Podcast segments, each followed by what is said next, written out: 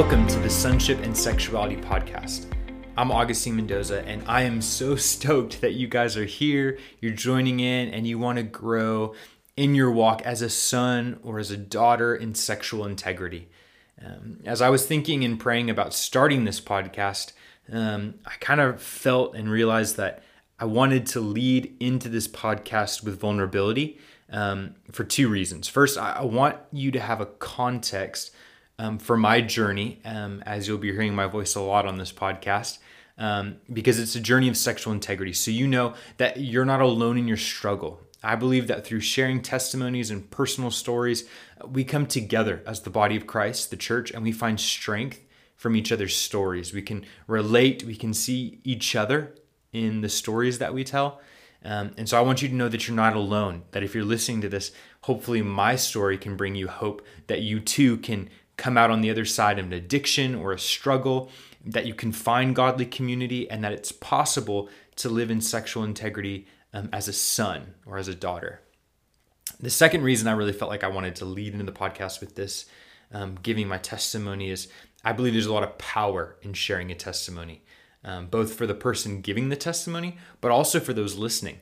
Um, Revelations 12 11 says that we triumph by the blood of the Lamb which is the sacrifice of Jesus and the word of our testimony. See, I think there's something powerful when we share what God has done in our lives and what He's continually doing. More than anything, I want you as a listener, wherever you're at in your walk of sexual integrity today, that you hear hope, grace, freedom, community, purpose that I found in my journey of sexual integrity as I leaned into Jesus Christ. He is the only reason that I'm here today. Um, and I don't know where you are with your walk with Jesus. I don't know where you are in your commitment to sexual integrity.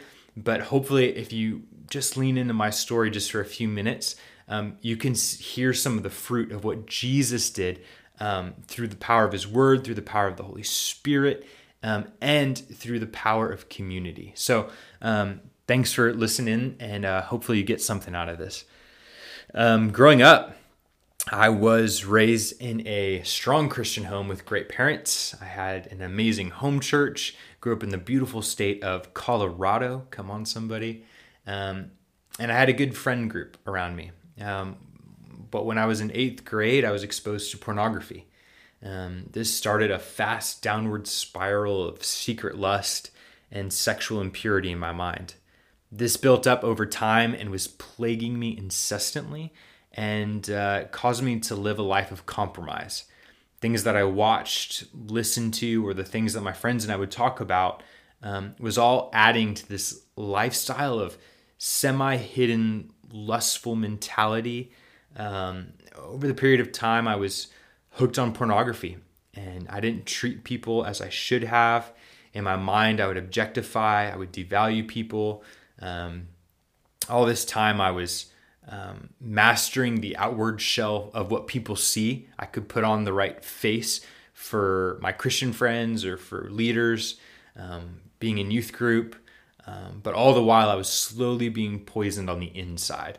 Looking back and knowing now that I'm an Enneagram 3, I totally get why I, why I handled it the way I did. Um, I have a strong proclivity towards accomplishment people pleasing, and just going hard. And I often neglect my own health, whether it be emotional, spiritual, physical, along the way, just because I'm such an achiever and I care about what people think. Um, but don't worry, the Lord meets me here. uh, during the summer of 2010, um, the Lord did something crazy awesome. Um, it was the summer between my sophomore and junior year of high school. I decided to attend the Desperation Conference at my home church um, and this was not my first time going to the conference. And honestly, kind of went just because it was comfortable. I was going through the motions. I had gone to other desperations, so I thought I'd go again. Um, but when it came to going to the conference, it was, yeah, just going through the motions. Um, but God really used one session in particular. Um, I think it was on an afternoon session that completely changed my life forever. And to this day, it's the summer of 2020 as I'm recording this episode. Literally 10 years later, I can still vividly remember every aspect of that service. It was uh, led by Pastor John Stockstill, who I'd never heard of before. and he began speaking about God's standard of holiness for a young generation. I remember the Holy Spirit just snapping my focus to attention, and I wasn't really paying hardcore attention in the other sessions, so I'm not really sure what was different about this one, except the power of the Holy Spirit just drawing my focus. Um, almost like he was shaking me out of a slumber. And I remember Pastor John called out men to rise up, be men of God, not bound by lust or pride or sinful desires anymore. I remember him giving an altar call by specifically saying, If you are bound up by pornography, you need to come down to this altar. The Lord wants to free you.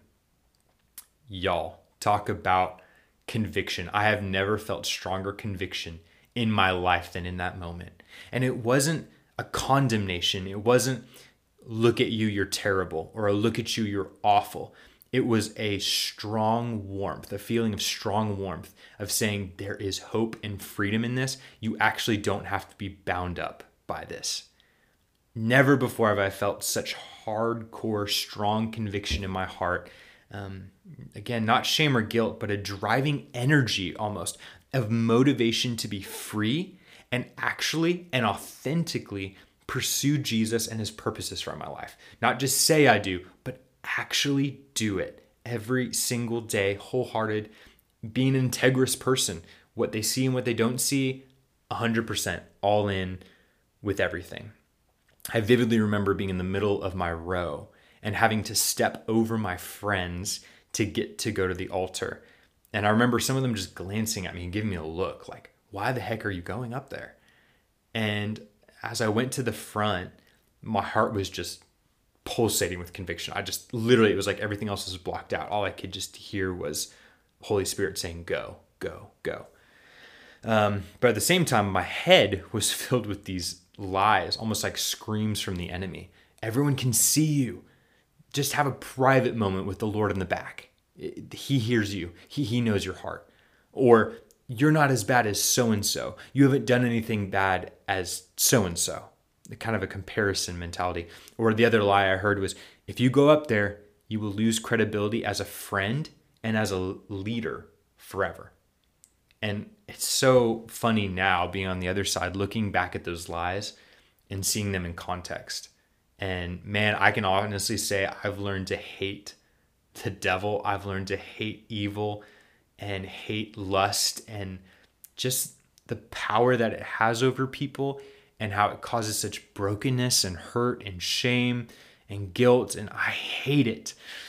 But anyway, I'm getting off track. I, going back to that moment, I heard those lies in my head, but I felt the drive in my heart. And as I knelt in the front of that church at the altar with hundreds of others, I wept, y'all. I wept like I've never wept before. Um, my wife can tell you I am not a crier, but I bawled like a baby there as a high school kid, just bawling as I confessed the Lord and repented. And after what seemed like hours, although it was probably more like 10 minutes or so, I felt the Lord's warmth and graceful presence, just a gentle nudge from the Holy Spirit, just saying, I love you. It's okay. I'm full of grace. And I just felt that embrace. And then no sooner had I felt that and felt affirmed and loved and cried a little bit more, I remember him vividly saying, You need to tell someone. You need to tell someone. And it was amazing that from the very beginning of the Lord just setting me free from a stronghold that the enemy had on me in my life and, and chains that were on me, the first thing he said to do was to run to someone. And uh, I think there's just such beauty in community. There's such beauty in running to people that are trustworthy, that are models of what it looks like to pursue Christ. And I looked up and I saw one of my youth pastors there at the time, Stephen Davis. Um, he was there kind of near the altar, and I just ran up to him. And I'm not sure if he remembers this moment, but I vividly remember going to him, tears, trembling. I was shaking, confessing my struggle with pornography and masturbation and I knew that if I didn't confess to him in that moment, that it wouldn't happen. Like it would just this would be an emotional moment, quote unquote, and I would the enemy would try to mark it up like that. But the minute I told Stefan, I knew I was about to embark on a journey of healing and the process of healing that I actually needed to pursue Jesus wholeheartedly. I had to have the revelation that the ultimate goal in living with sexual integrity is not merely quitting pornography. For a while, that was my goal. It was like, Jesus will help me quit pornography. But I actually discovered something far richer and deeper. Because if you think about it, if, if modifying your behavior was the most important thing, then there's probably a lot of different options I could have gone to freedom from pornography, freedom from lust. Um, however, as a Christ follower, the goal is not merely recovering from pornography or being quitting pornography or changing my behaviors, but I actually want to be remade by God Himself into the image of Christ Jesus. I want to be like Jesus. I don't want to just not have this anymore. I don't want to just remove lust from my life. I want to be filled with the fullness of Christ. I want to be like Jesus. And I realized that heart transformation, not simply behavior modification, was what God truly wanted for me. And it was in that moment I knew, man, I want to be like Jesus. I want to I don't want to just be free from a bad behavior, a sinful behavior. I want to be like Jesus. The analogy I often think about is uh, pulling weeds. I don't know how many of you have grown up pulling weeds, but I have a lot of experience in pulling weeds. And uh, if you pull weeds, you can't simply snip off the parts that are seen above the surface. If you just use cutters and snip them, or if you just try to pull off the head, um, you just kind of remove it maybe for a day or two. Um, but you actually have to go deeper than that. You have to be able to pull out the root of something if you want to have a healthy soil. Basically, at this point in my high school journey in life, I had an unhealthy soil. And I had moments where I snipped the weeds off, but it was this marking and defining moment that said, you know what, you need to tend the soil of your heart if you really want to be like Christ. I wish I could say that from that day forward in 2010, I never struggled with porn again. Um, but that isn't my story. I know it's the story for some people, but I think for many people, sexual integrity is a journey. It starts in a moment, it's marked by moments, but it's a journey of walking with Christ. I don't know who needs to hear this right now, but I think one of the most powerful things you can hear in your journey of sexual integrity is that Jesus doesn't wait for you to clean yourself up in order to come and help you start to become like him. He actually meets you in your mess, meets you in the filth and in your sin, and he washes you and he makes you clean from that day in 2010, I started on my journey of sexual integrity with Jesus. I didn't say, Jesus, let me get my life in order. Let me clean myself up and then I'll come to you. No, I'm coming to you like I am filthy, dirty, full of shame, full of guilt. Would you come and transform me?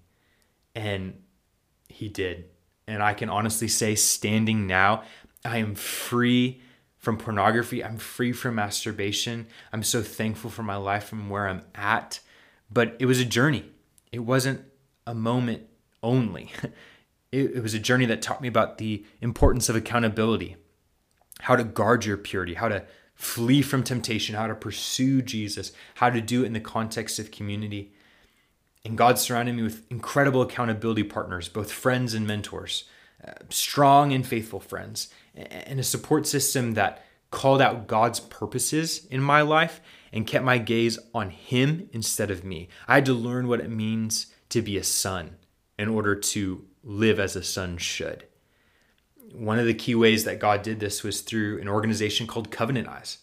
Uh, the mission of Covenant Eyes is very simple it's to equip people with tools that provide protection and encourage accountability and trust in the fight against internet temptation. And they essentially provided me with the necessary tools I needed to walk in freedom. It was definitely a process, but Covenant Eyes provided me with the necessary structure and accountability to struggle well in my fight for sexual integrity. Um, in the next episode, I'm going to talk a lot more specifically about Covenant Eyes um, and how they can be a resource to you.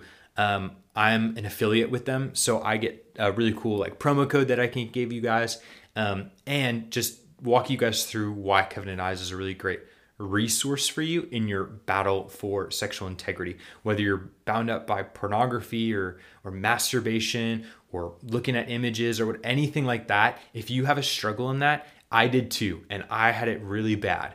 But Covenant Eyes was huge in my process of getting free from that. So, um, check out my next episode. It's gonna be a whole episode devoted to Covenant Eyes and internet filters and accountability, how it works, all of that. Um, but jumping back to my story just for a few more minutes, um, in my struggle with pornography and growing in sexual integrity, one verse um, has truly marked my journey, and I'd encourage you to write it down. Um, really pray it over yourself. Um, it's First Corinthians nine twenty seven, and I have this so ingrained in me that I I will know it for the rest of my life. Um, and it's uh, Paul writing to the church in Corinth, charging them to live as Christ intended, a holy and pure church. He writes using some athletic imagery, which I just really identify with. And he says the following I beat my body and make it my slave, so that after I have preached the gospel to others, I myself might not be disqualified from the prize. See, Jesus had become my prize that moment in 2010.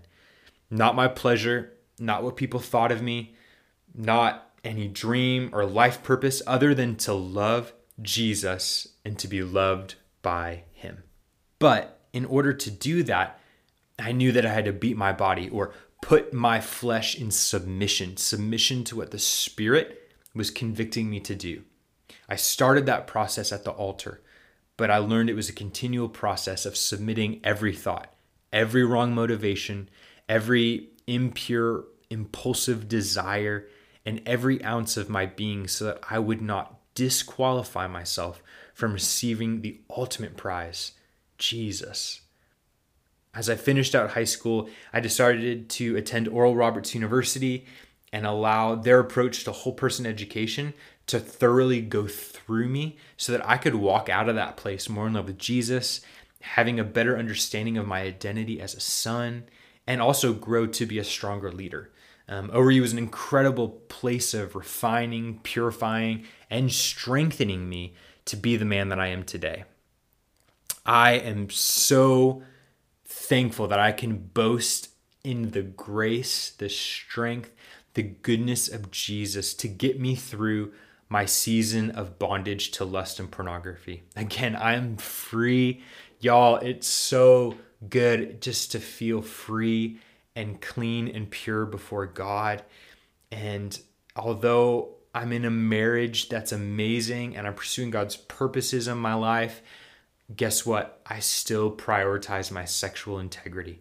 Why? Because I know the worth and the value of this gift that God has given to us of sexuality.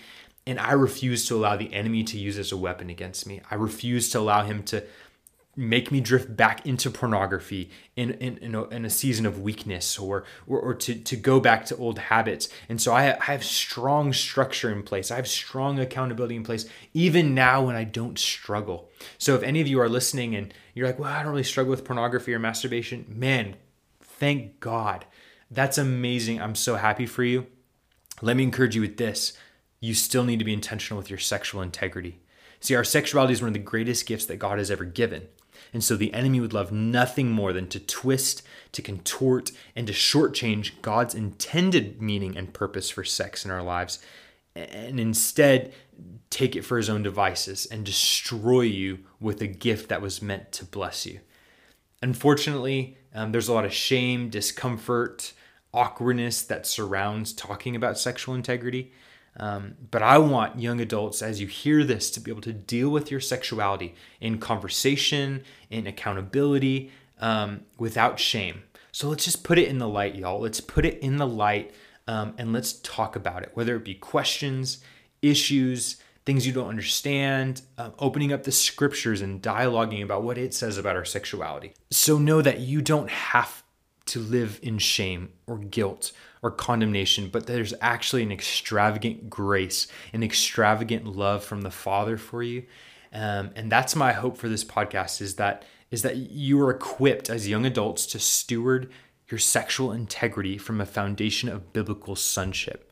You have to know what it means to walk as sons and daughters in order to live out very practically what it looks like to live in sexual integrity in our culture today. And so I encourage you to join me as we discuss how to steward this amazing gift that God has given both you and I with practical wisdom from the Bible, life experiences. I'm going to bring in mentors and pastors, other friends. Um, and we all we want to do is we want to invest into your walk of sexual integrity.